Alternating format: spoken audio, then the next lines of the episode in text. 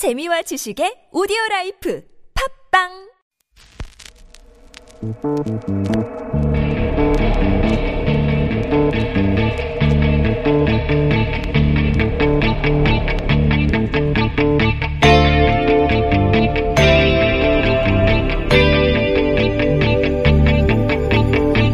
안녕하십니까 뉴스공장 주얼특근 이번 주 진행을 맡은 양절입니다. 유시민 노무현 재단 이사장의 뉴스공장 인터뷰가 많은 매체를 통해 기사화됐죠. 대부분 유시민 이사장의 말 가운데 조국 자신의 잘못은 하나도 드러난 게 없다는 말에 주목해서 비판적인 시각에서 기사를 쏟아내고 있습니다. 하지만 저는 유 이사장이 던지고 하자한 메시지가 무엇이었는지 곱씹어볼 가치는 있다고 생각합니다. 그는 지금 우리가 하고 있는 행위가 전쟁 행위라고 했고 그래서 살벌할 수밖에 없다고 했죠. 왜 유독 이 전쟁은 이렇게까지 살벌해진 것일까요? 이 전쟁의 최전방에는 아시다시피 기자들에 있습니다. 사실 지금 이 국면에 차출된 기자들도 부장 혹은 데스크로부터 엄청난 시달림을 받겠죠. 꼭 특정 경쟁이 아니더라도 각 언론이 차별화된 검증, 보다 새로운 문제 제기를 하는 걸 사명으로 알고 있어 그렇습니다. 그래야 새로운 것, 즉 뉴스를 생산했다고 믿기 때문입니다. 한국에선 어느 언론도 사실은 우리가 이러이러한 논조를 가졌다라고 밝히지 않습니다. 모든 언론사가 불편 부당한 언론, 누구의 편도 들지 않는 공정한 보도를 지향한다고 선언한 뿐입니다. 그래서 한국 기자들은 이런 혼돈이 오면 누구 편도 들지 말자, 즉 불편 부당의 원칙만 지키자고 합니다. 어디서든 제기되는 의혹은 그대로 중계하고 반론만 실어주면 기사는 불편 부당의 원칙을 위배하지 않았다고 믿는 그런 관습. 이 관습이 불편 부당의 형식은 잘 지켜주는지 모르지만 아니면 말고식, 무늬만 검증 보도를 쏟아내는 원흉인 것도 부인할 수 없는 사실 아닐까요? 이 관습을 반성하지 않는다면 우리는 더 자주 이런 살 풍경을 목도해야만 할 겁니다. 뉴스공장 주말 특근 시작합니다.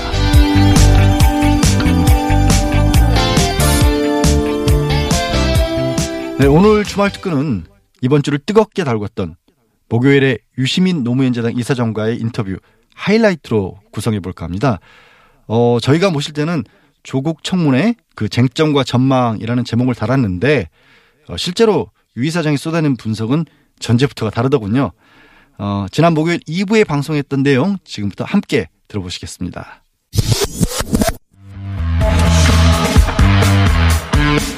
자, 정치권에서는 조국 대전이 벌어졌습니다. 어, 청문회가 과연 열릴지 안 열릴지도 논란이었고 어, 청문회는 이제 것 같은데 청문회 이후 어, 과연 보고서 보고서 채택될까요? 예. 임명될까요? 그런데 이 국면에서 이분을 떠올리지 않을 수가 없습니다. 왜냐하면 이분이 장관 청문회 일기 네. 유시민 노무현 재단 이사장 모셨습니다. 안녕하십니까? 아, 예, 안녕하세요. 근데 오늘은 이사장으로서 나온 게 아니고 네. 제가 어, 전직 장관으로서 하는 활동은 전혀 안 하는데요. 네. 오늘은 예외적으로 전직 장관의 정체성을 가지고 나왔습니다. 선배로서. 오늘은 전 장관이라고 부르셔도 되고요. 예, 그렇습니다. 제가 안 좋아하는 타이틀인데. 예. 제가 내가 다 해봤다 이거. 제가 다 겪어봤고 일기 아닙니까 일기 그죠? 예, 근데 이제 자꾸 그 저도 요새 알릴레오 쉬고 있어가지고 예.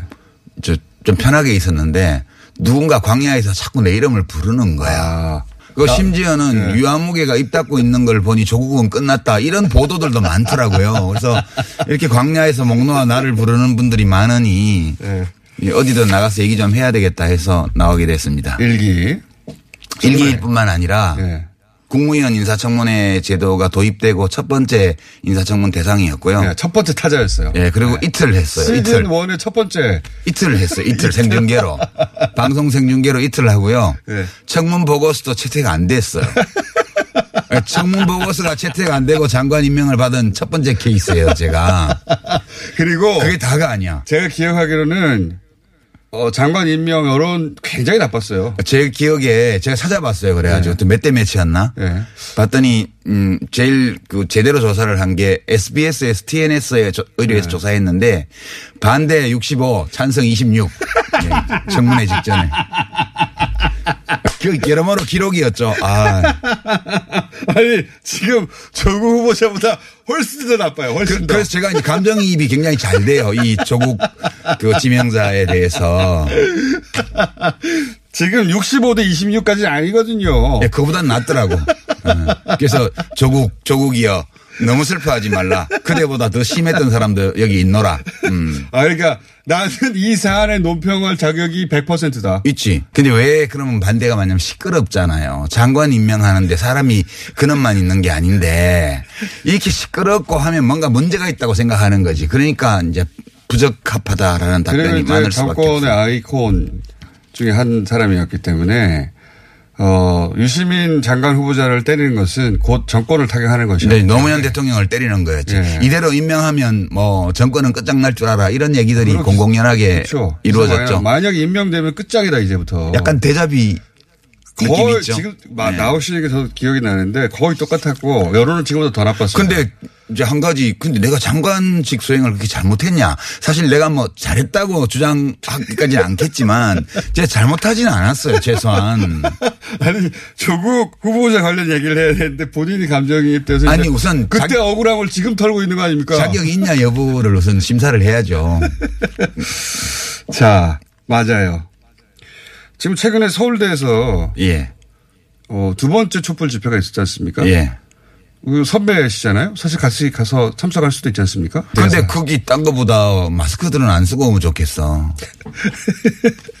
미세먼지, 미세먼지. 그리고 아, 요새 미세먼지 없어요. 그 저는 그 서울대 SNULife라고 그 사이트 있죠. 예, 예. 재학생과 졸업생이 예. 들어가는 거기서 거기서 뭐 부끄러운 압도적- 동문 압도적 1위 조국 2위 나잖아.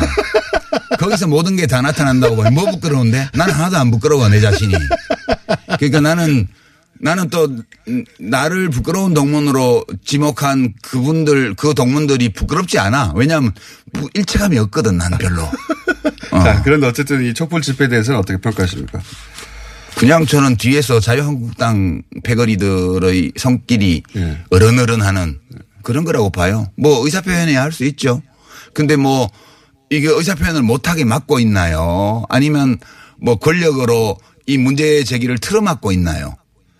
그냥 지금 뭐 여론은 압도적으로 조국한테 불리하고 여론은 정, 대통령에 대해서 비판적이고 그리고 언론에서는 하루에 수백 건의 그 이펙트가 아닌 기사들을 쏟아내서 조국을 공격하고 있는 이 마당에 네. 분연히 떨쳐 일어날 일이 뭐가 있느냐. 뭘 나 같으면 안 할 것 같아. 그냥 어, 조국 신통치 않네 이러고 말지 뭐. 예. 아니, 보통 이제 과거에 학생운동 시절에는 언론이 침묵하고. 그렇죠. 우리가 진실을 말해야 될때 예.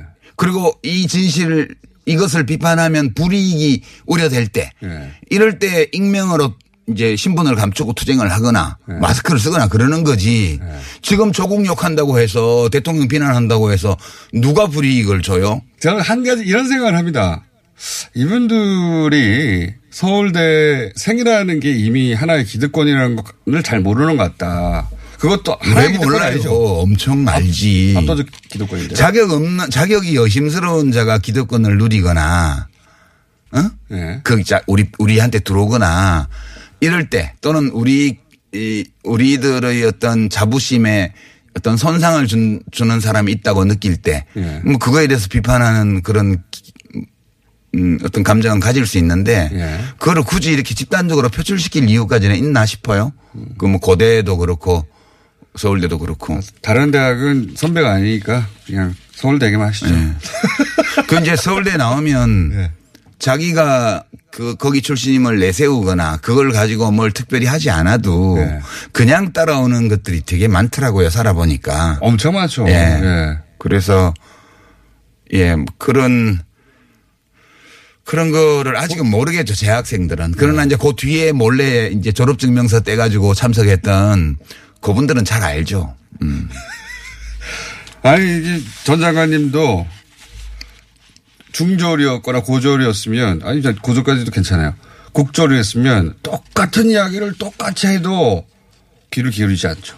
음, 그것도 본인이 누려온 프리미엄입니다. 그럼요. 뭐, 그, 자기, 의, 자기가 그런 의도를 전혀 갖고 있지 않아도 네. 저절로 누리게 되는 게 되게 많아요. 우리나라가 학벌 사회잖아요. 초학벌 사회죠. 네. 자, 어, 그 얘기는 그만하고 그러면 이제 이 자격이 100%다. 어, 여론도 더 나빴다 내가. 예. 제가 첫 번째로 했고.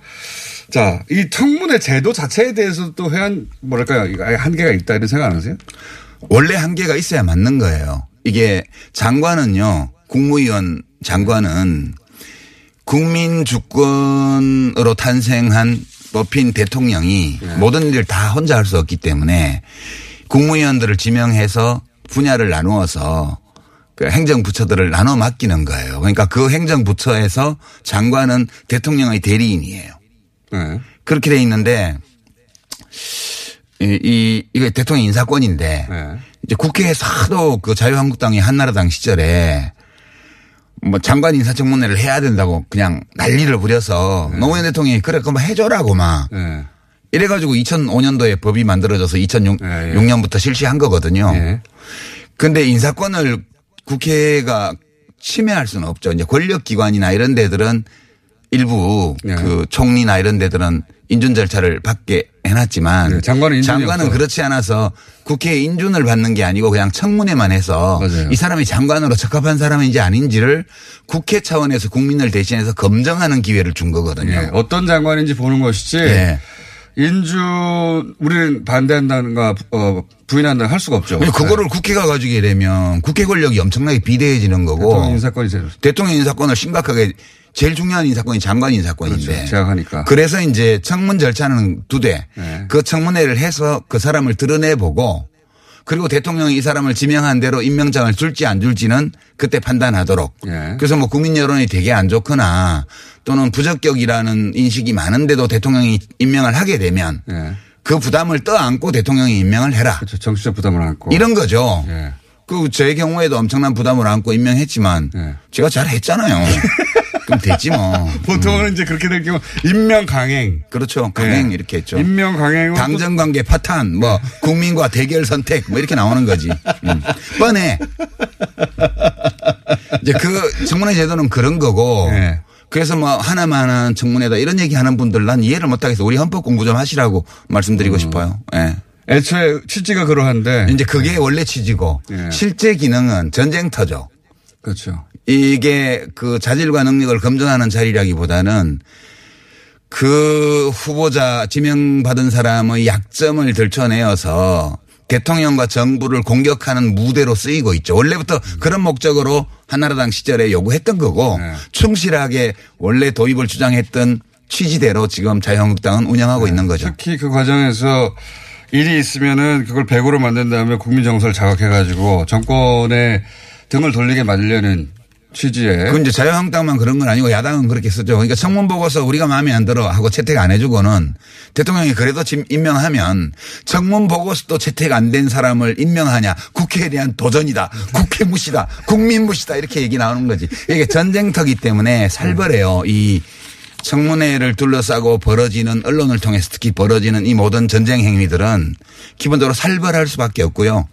네. 예, 지금 조국 후보자를 음, 법무장관 지명자를 둘러싸고 벌어지고는 이 일들은 보고 있으면요. 네. 남의 일 같지가 않아요. 인간이 무섭다. 사람이 무섭죠. 맞습니다. 예, 그리고 그런 사- 인간들이 살아가는 인간 세상도 정말 무섭구나. 그런 생각을 새삼하게 돼요. 저는 보면서. 저는 그 저도 청문회를 보면서 뭐 정도의 차이는 있지만 그 이번 조국 청문회는 물론 검증이라고 하는 가면을 썼는데 예, 어 뭐랄까요 뜯어 먹으려고 한다. 사람이 가지고 있는 공격성과 어 악한 마음이죠. 총동원된 것 같아요. 예, 기본적으로. 인간의 모든 인간이 가지고 있는 모든 정의로운 감정과 부정적인 감정과 모든 욕망과 스트레스와 네. 그 트라우마와 뭐 이런 이런 것들이 다 동원되는 표출되는 그런 무대로 되고 있어요 지금. 야당 유 이사장님이 나오자마자 평소에는 전 장관으로 부르는 걸 싫어하는데 이게 전 장관으로 불러달라고 스스로 요청을 하셨잖아요. 어, 그러니까 알고 보니까 전 장관 이전에 전 장관 후보자 청문회 일기 그래서 자기가 어떤 일을 겪었는지 일종의 자기 비하 유머로 이야기를 시작하려는 그런 포석이었습니다. 청취자와 시청자분들의 반응 정말 뜨거웠습니다. 방송 시작 10분 만에 유튜브 채널 동시 접속자가 5만 명을 돌파했고 최고 무려 6만 6천여 명이 시청을 했습니다. 시청자 빨간머리애님은 유 전 장관님 뵈려고 오늘 새벽 5시부터 생방 사수 중이라고 팬심을 드러냈고요. 이 방송은 줄을 안 쓰셔도 되는데 왜 새벽에 일어나셨는지 잘 모르겠습니다. 유정환님은 광야에서 부르는 소리 화답하시러 나왔구나 유시민 장관님이라고 외치셨고 이재선님은 역시 탁월한 분석력 유시민 짱이라고 응원 댓글 달아주셨어요. 사실 이 좋은 글이나 연설은 전제, 그러니까 어떤 것에서부터 출발하느냐의 깊이에서부터 승부가 결정된다고 하는데 이 유시민 전 장관이 내세웠던 대전제는 장관 인사는 장관과 권한을 나눠서 이 일을 하기 위해 대통령이 하는 것이다라는 것이었습니다. 그런데 그게 아니라 후보자가 얼마나 훌륭한 삶을 살았는지 파헤치는 전쟁터가 돼버린 거라고 그런 지적으로 시작을 했죠. 저는 잠시 후 돌아오겠습니다. 네, 이번 주말 특근은요, 어, 목요일인 지난 28일에 진행했던 유시민 전 장관과의 인터뷰로 진행하고 있는데요. 깊이 있는 유 전 장관의 통찰 어, 계속 함께 들어보시겠습니다.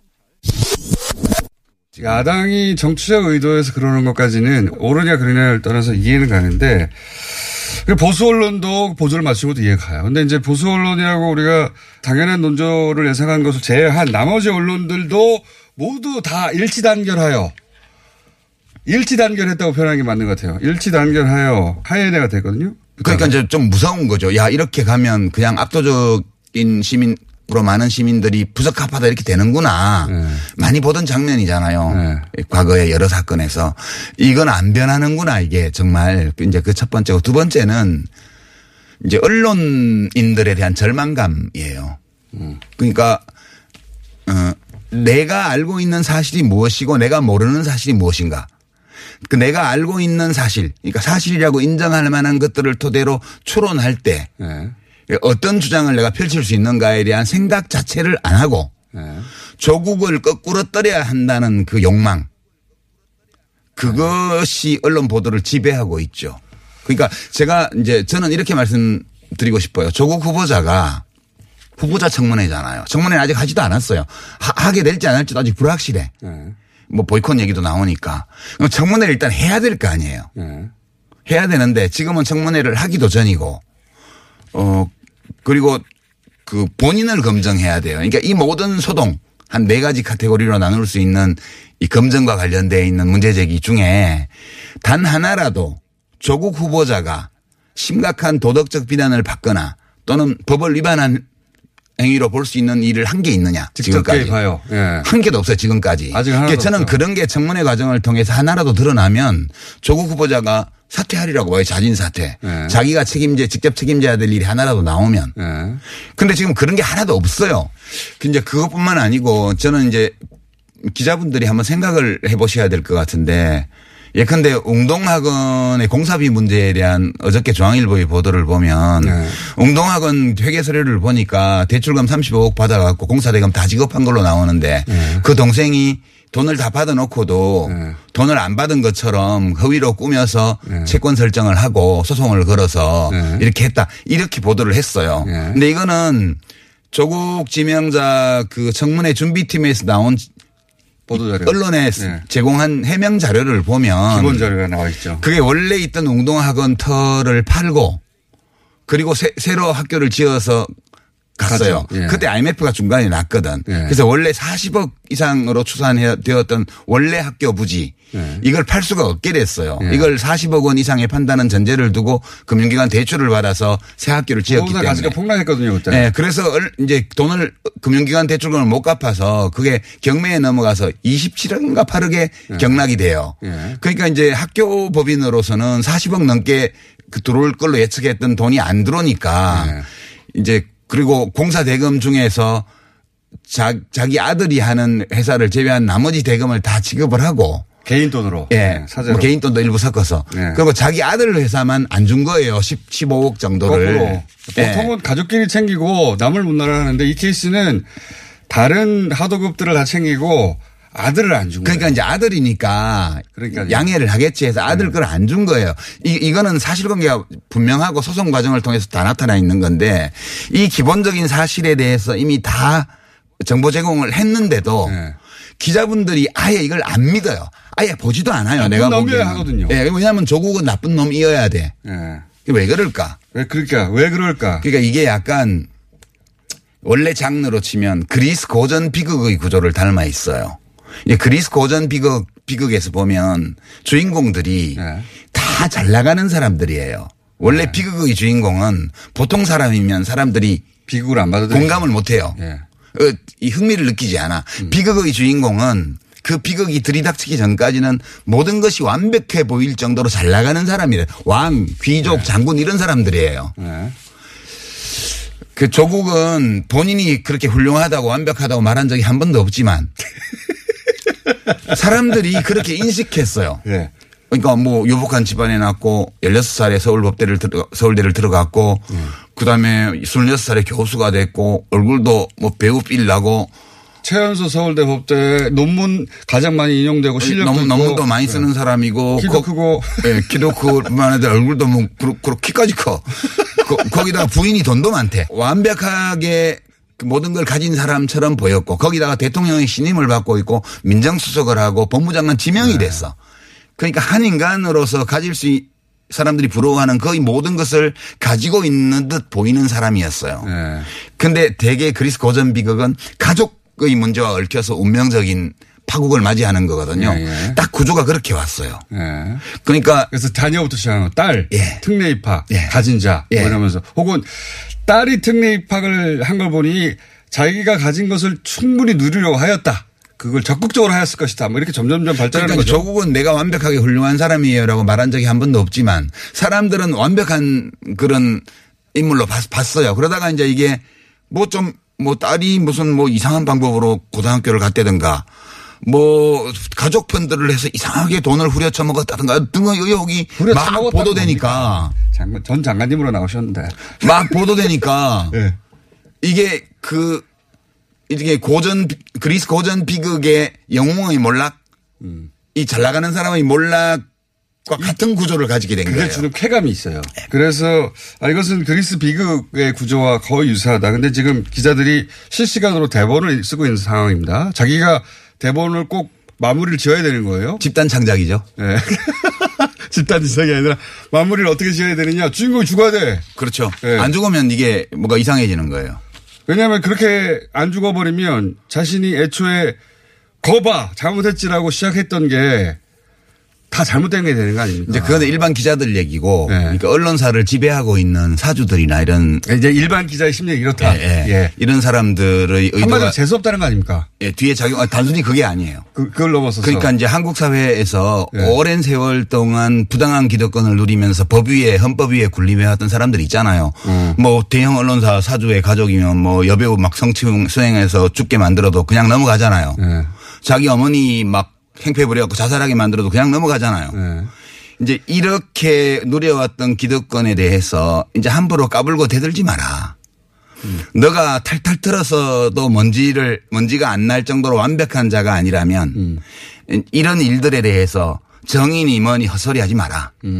그러니까 누구든 조국처럼 저렇게 입 바른 소리 하면서 이 기득권에 도전해온 자들 중에 털어서 진짜 먼지 한 톨 안 날 놈들만 해라. 그리고 금방지게 그렇지도 못하면서 지금까지 그렇게 한 조국은 그 사실이 완벽하지 않았다는 사실이 탄로났다는 거. 그렇게까지 훌륭하지는 않았다는 사실이 드러난 것만으로도 죽어야만 한다.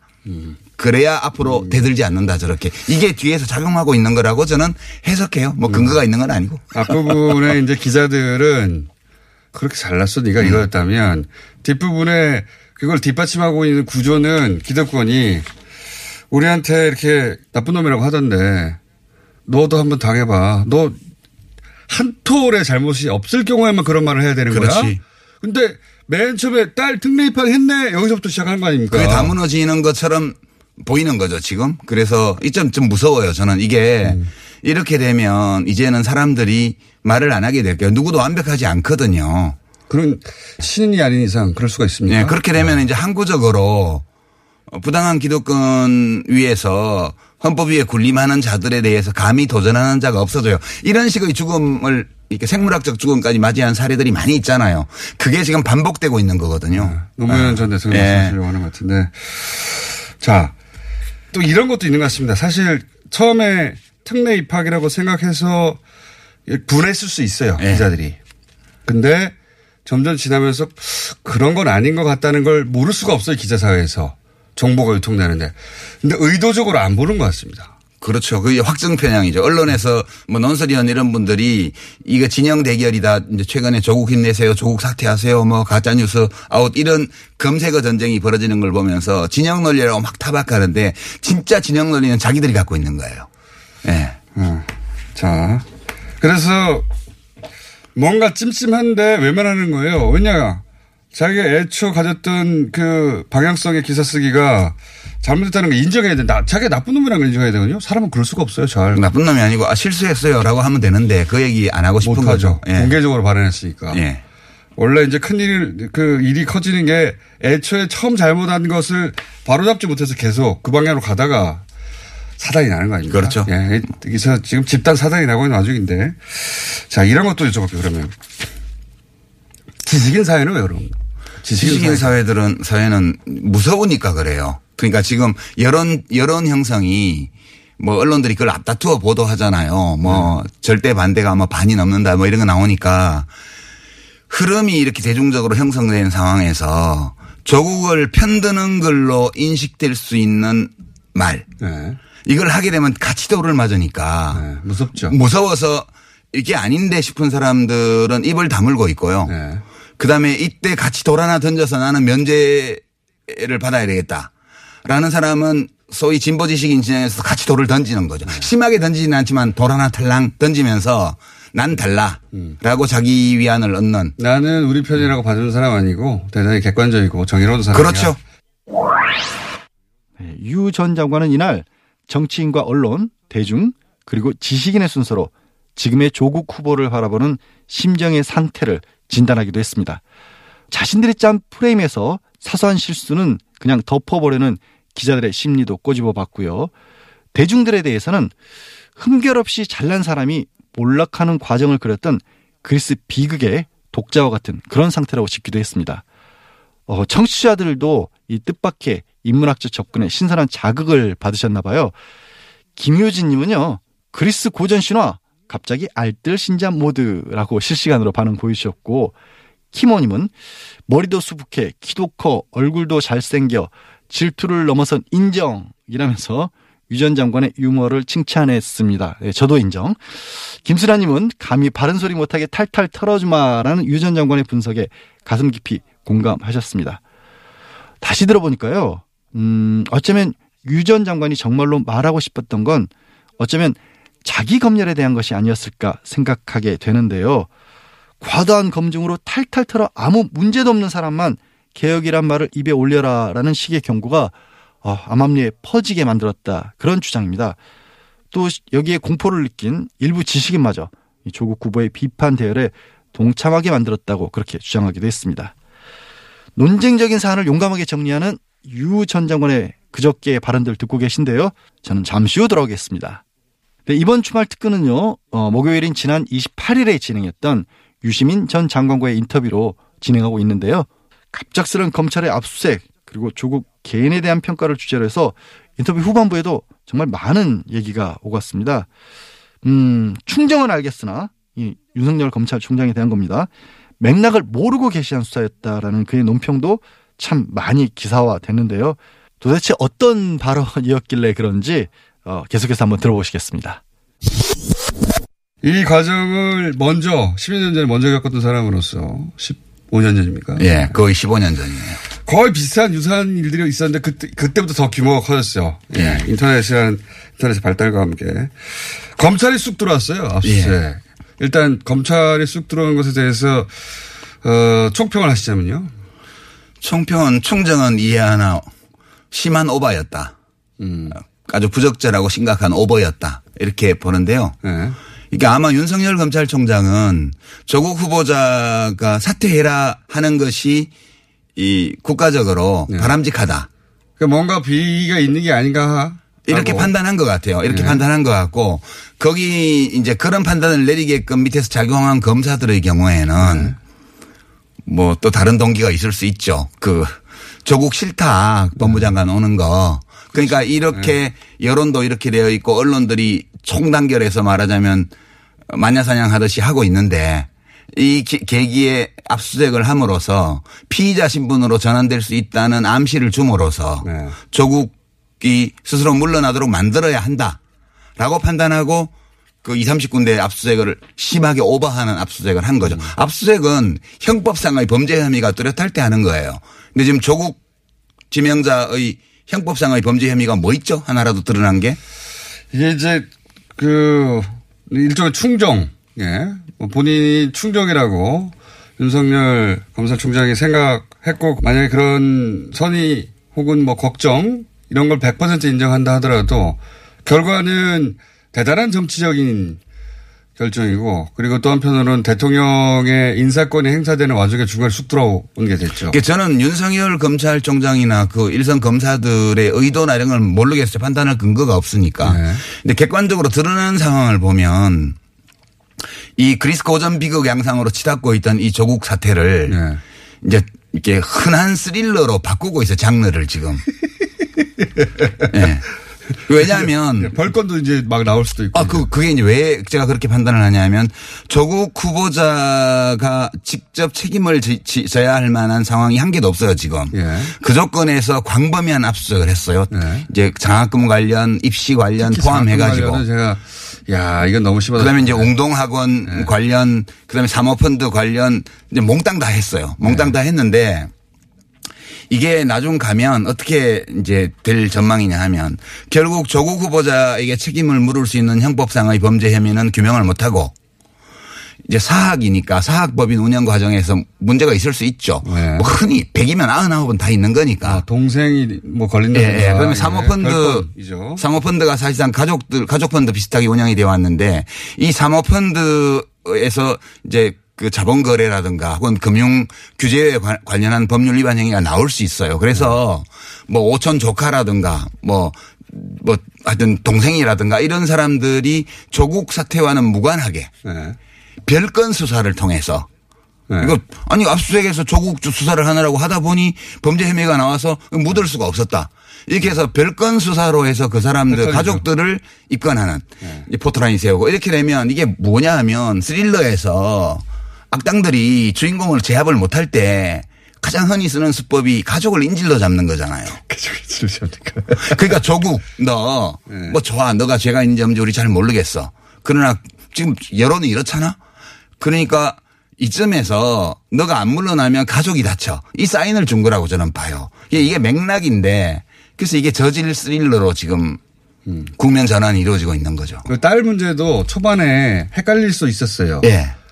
왜냐면은 아 이게 특례 입학인지 영어 특기자 입학인지 최초에는 후보자 측에서도 어, 내놓은 자료만 가지고는 왜냐하면 고등학교에서 폐기했다고 하니까 사실을. 확인하는데 관심이 없어요. 열의가 없고 동기도 없어요. 그게 이제 확인이 됐으면 금방 해결될 일인데 어쨌든 잘못된 정보만 쏟아지는 가운데 그런 오판을 했을 수도 있다. 뿐만 아니라 네. 압수수색 과정에서 그 부산 의료원장의 메모 네. 이런 것들이 바로 조선일보에 나가 TV조선에 특정 보도되고 하는데 그 내용도 되게 웃긴 거예요. 저도 그렇게 생각합니다. 아니 부산 의료원장이 대통령 주치의가 우리 대학 교수로 선정 강 강모 교수가 선정됐는데 내가 역할 좀 했습니다. 이렇게 이렇게 기록을 해놨어요. 네. 그게 사실이라면.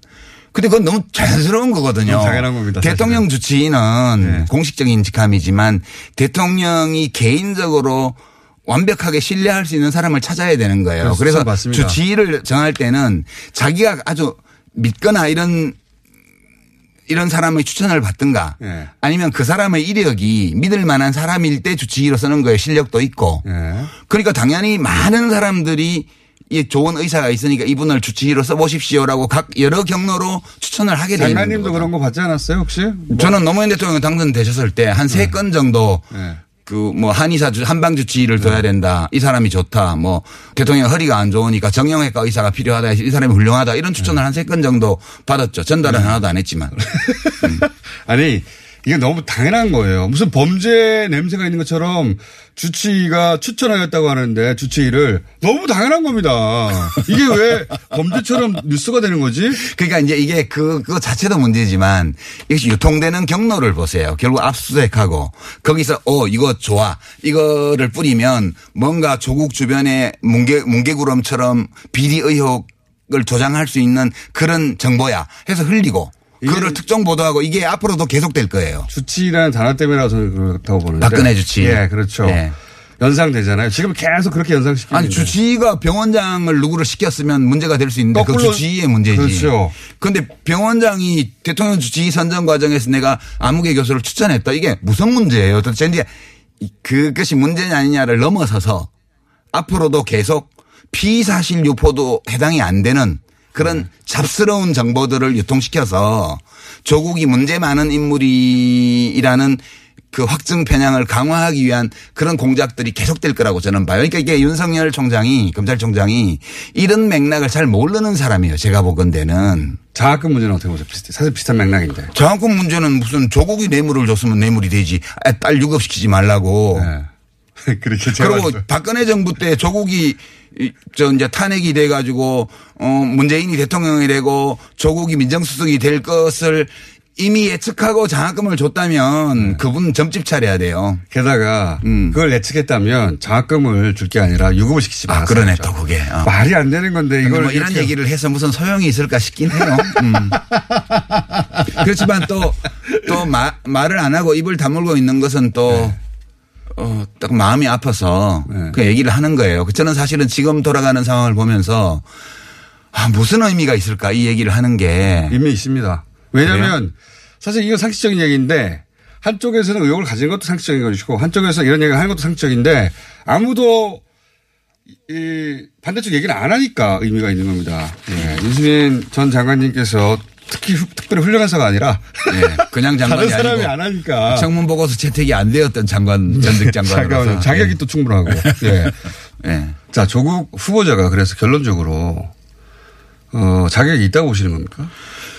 그거를 제가 뭐 저는 조국 후보자를 잘 알고 개인적으로도 네. 뭐 좋은 사람이라고 생각하는데 제가 또 모든 걸 아는 건 아니잖아요. 그렇죠. 그러니까 청문회를 봐야겠다는 생각을 하는 거예요. 네. 그러니까 이제 문재인 대통령으로서도 네. 어 보고를 또 따로 받긴 받겠지만 네. 그 실제 라이브 상황에서 모든 의혹을 야당 의원들이 들고 나와서 공격하고 예. 조국 지명자가 그거에 대해서 어떻게 소명한지를 봐야 소명의 설득력도 봐야 되고. 예, 판단할 거 아니에요. 그러니까 예. 청문회를 해야 되는데 청문회는 야당이 그걸 할 수 있는 좋은 기회잖아요. 이 사람이 부적격이라는 걸 증명할 수 있는. 예. 근데 청문회를 보이콧한다는 이상한 나- 말이나 하고 있고 일정도 안 잡고 지금 기한 넘겨서 지금 합의된 것도 이미 기한이 넘어간 일정이잖아요. 뭐 그렇더라도 일단 청문회는 해야 되고요. 청문회를 혹시 자유한국당이 보이콧하게 되면 예. 이 조중동 기자들을 불러서라도 해야 된다고 봐요. 시간 무제한, 질문 횟수 무제한으로. 따님에 대해서는 혹시 아시는지 모르겠는데 쭉 이제 여러 가지 정보를 이제는 접했을 텐데 어떻게 평가하십니까? 뭐 그- 좀 웃긴 질문이긴 한데 그- 저는 그 따님이 출마한 것도 아닌데 어쨌든 그쪽에 팩트가 부족해요, 제가. 네. 이게는 굉장히 사실은 처음에 뭐 전 재수가 위장이혼했다 이런 것부터 뭐딸 네. 문제하고 같이 시작이 됐잖아요. 근데 되게 웃기는 거예요. 그러니까 그 경위를 제가 정확히 몰라서 말하기는 어려운데 네. 아는 저- 한도 내에서 다 말하는 거죠. 그냥 아는 저- 한도 내에서. 그 무덤에 네. 이혼한 아들이나 딸의 그 배우자 이름이 있는 묘비 되게 많거든요. 왜냐하면 손주들이 거기 있기 맞습니다. 때문에. 맞습니다. 그 저는 보면서 미쳤구나. 거의. 아니 지금 관계예요, 진짜. 네. 저는 아마 충분히 시간 흐른 후에 이 논두렁 시계처럼 다시 되돌아보며 이 이때의 현상에 대해서 오랫동안 얘기하게 될 거예요. 아니 노회찬 의원 생각해봐요. 아니냐를 떠나서. 예. 노회찬 의원 그 본인 얘기로 3천만 원인가 그걸로 목숨을 끊으셨잖아요. 네. 그러니까 이제 이게 올바른 삶을 살아가려고 하는 것은 굉장히 위험한 일이에요. 올바른 삶을 살아가려고 해도 실수해요. 예. 실수할 수 있어요. 또 실수하게 돼요, 사람은. 근데 그, 그것 때마다 죽음의 공포가 어른거린다면 누구도 옳게 살겠다는 어, 그런 의지를 불태우기가 어려워져요. 저는 이게 제일 무섭거든요, 지금. 그러니까 우리 모두는 불완전한 존재들이고 의도했든 의도하지 않았든 살아가면서 여러 가지 오류에 빠지기도 하고 주변 사람들이 오히려 얽히기도 해요. 네. 근데 완벽한 사람이라고 내가 생각한 건데 내 생각과 내가 생각했던 만큼 완벽하게 훌륭한 사람이 아니라는 이유로 죽으라고 하는 거잖아요. 아니라는 짐작으로요. 짐작으로. 아직은 확인되지 않았어요. 그러니까 우리가 어 옳지 않은 일을 한 사람을 비난하는 건 당연해요. 네. 근데 완벽하게 훌륭하지 않다고 해서 누구를 비난하기 시작하면 이 인간 세상에서 누가 살아남을 수 있을까? 그런 것 때문에 저는 기본적으로 무서웠어요. 지난 한 열흘 동안요. 특히나 그게 의도로 가지고 진부를 위축시키는 거라면 대단히 위험하기도 하죠. 근데 그러면서 진보라고 하는 분들이 거기 휘말려 가지고 맞아 진보가 그러면 안 돼 이러면서 같이 돌을 던지는 이런 풍경들을 보면서 같이 맞을까 봐 돌을. 예. 나는 아니라고 말하는 거죠. 나는. 어, 어, 이게 빼주세요. 화가 난다기보다 좀 무, 무섭다. 결론은 청문회는 해야 한다. 예. 또 자유한국당 직무유기를 그만해라. 나는 청문회를 보고 싶다. 예. 그 얘기예요. 알겠습니다. 네, 유 전 장관은 한 발 더 나갔어요. 검찰의 수사가 결국 별건 수사에 의한 가족 등 주변인의 처벌에 그칠 것이라는 전망도 내놨습니다. 뭐 이거는 개인의 전망이니까 음, 맞는지 틀리는지는 기다려보면 알 것이고요. 청취자분들의 반응들이 계속 이어졌어요. 멋져요유님은 진짜 공부해서 남 살리는 지식인 참 지식인이라고 하셨고요. 미아 씨 님도 기다리고 기다리던 유시민 속 시원하다라는 코멘트를 하셨습니다. 어, 오죽했으면 유나님은 시간 없어요 피디님 오늘은 유시민 말만 듣기로 해요. 김청수 말 좀 줄이라고 그러세요 라고 하셨는데 이건 받아들였어야 했습니다. 제작진이. 김청수 그날도 말이 많더군요. 우리가 읽어왔던 그리스 비극들 그게 지금은 고전이지만 당대에는 이른바 핫한 콘텐츠 그러니까 인기 만점인 이야기들이었겠죠. 어, 당장 그것을 읽는 대중에게 쓰임이 있었다라는 얘기인데요. 그 쓰임은 바로 현재나 영웅이 몰락하는 스토리를 읽으면서 연민과 공포를 느끼고 감정들이 씻겨나가는 기분, 카타르시스, 그러니까 정화를 경험하는데 매료하게 만들었다는 것입니다. 조국 후보자와 가족의 이야기가 인구에 수없이 회자된 2019년 8월 이 과정에 대해 대중이 그리스 비극의 소비자처럼 되었다고 유시민 전 장관은 분석했습니다. 그 진단에 동의하신다면 우리는 과연 그 이야기에서 무엇을 얻으려는 걸까요?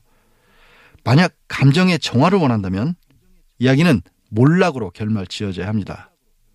그런데 이 이야기 반드시 몰락으로 끝나야 하는 걸까요? 만약 우리가 조국 후보자가 주인공인 비극의 독자였다면 책을 펴기 전에 기대했던 걸 떠올려 보면 어떨까요? 우리는 법무부 장관 조국이 지금 한국 사회에 필요한지 알고 싶었고 개혁 과제를 수행할 능력과 자제는 있는지 보려고 했을 뿐 인간 조국의 몰락을 보며 시원함을 느끼려 했던 건 아니지 않습니까? 뉴스공장 주말 특근 오늘 준비한 순서는 여기까지입니다. 저는 다음 주 아마도 월요일 법리공방으로 찾아올 겁니다. 고맙습니다. 안녕!